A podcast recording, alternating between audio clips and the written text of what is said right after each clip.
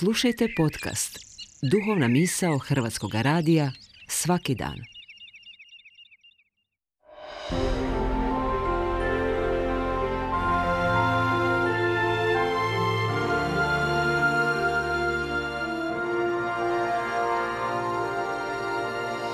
Duhovna misao. Urednica je Blaženka Jančić.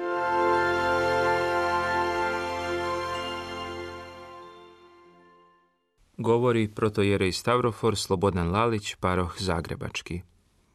Gospode, dodaj nam vjere. Nijedan krst nije pretežak ili prevelik, ukoliko dopustimo da ga Hristos nosi zajedno sa nama, a On sam nam se nudi. Naš odgovor je pouzdanje u njega, vjera u njega.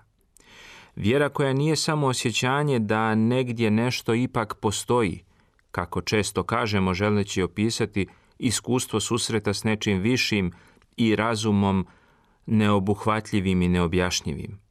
Vjera je čvrsto uvjerenje i snažno ubjeđenje u Božje postojanje i Božju pomoć. Vjera je doživljaj općenja sa Bogom i kao takva uvijek je osobni odabir.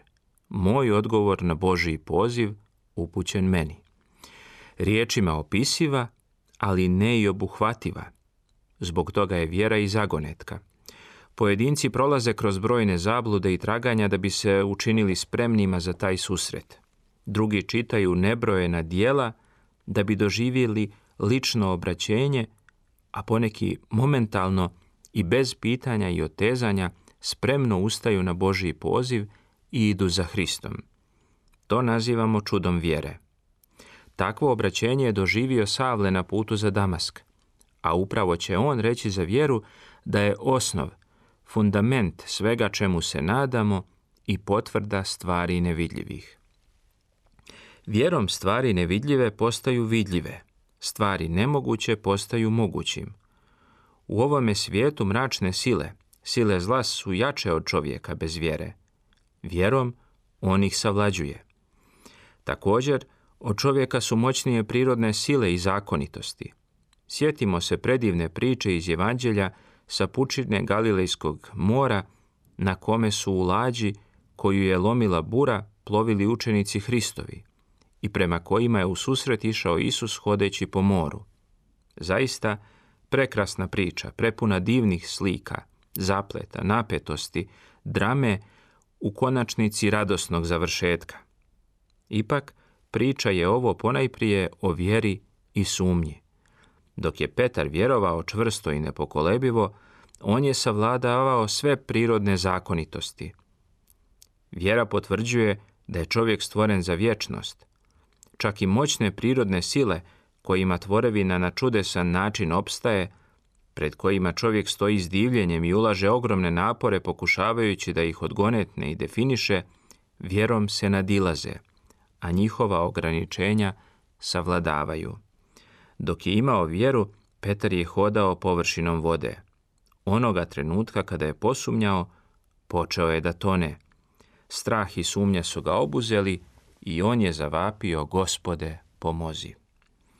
U ovakvoj ili sličnoj formi dešavanja sa voda Galilejskog jezera događaju se u životu svakom čovjeka.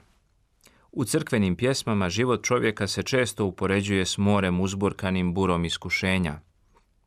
Koji je čovjek na zemlji poživio, a da nije prošao kroz buru života, snažniju ili blažu? Koji se čovjek nije susreo s borbom, tjelesnom, duhovnom ili duševnom, bolešću, siromaštvom, nevoljama, gubicima? Ipak, i u tim trenucima treba da ostanemo snažni u vjeri i uz Hrista, s uvjerenjem da nas On nikada ne napušta i ne dopušta veća iskušenja od onih koja mi našim duhovnim snagama, a to znači vjerom, ne možemo da ponesemo. Ako i kada se pojavi sumnja, treba znati da sumnja ne stoji nasuprot vjere, već je nasuprot vjere nevjerovanje.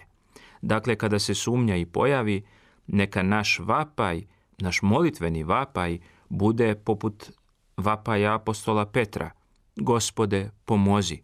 Gospode, dometni nam vjere. I nama će spasitelj kao i apostolu Petru, pružiti ruku spasenja iz nemirnih voda, te nas izbaviti ondje gdje je najsigurnije, u najbezbjedniju luku, u najtoplije naručje trojičnoga Boga.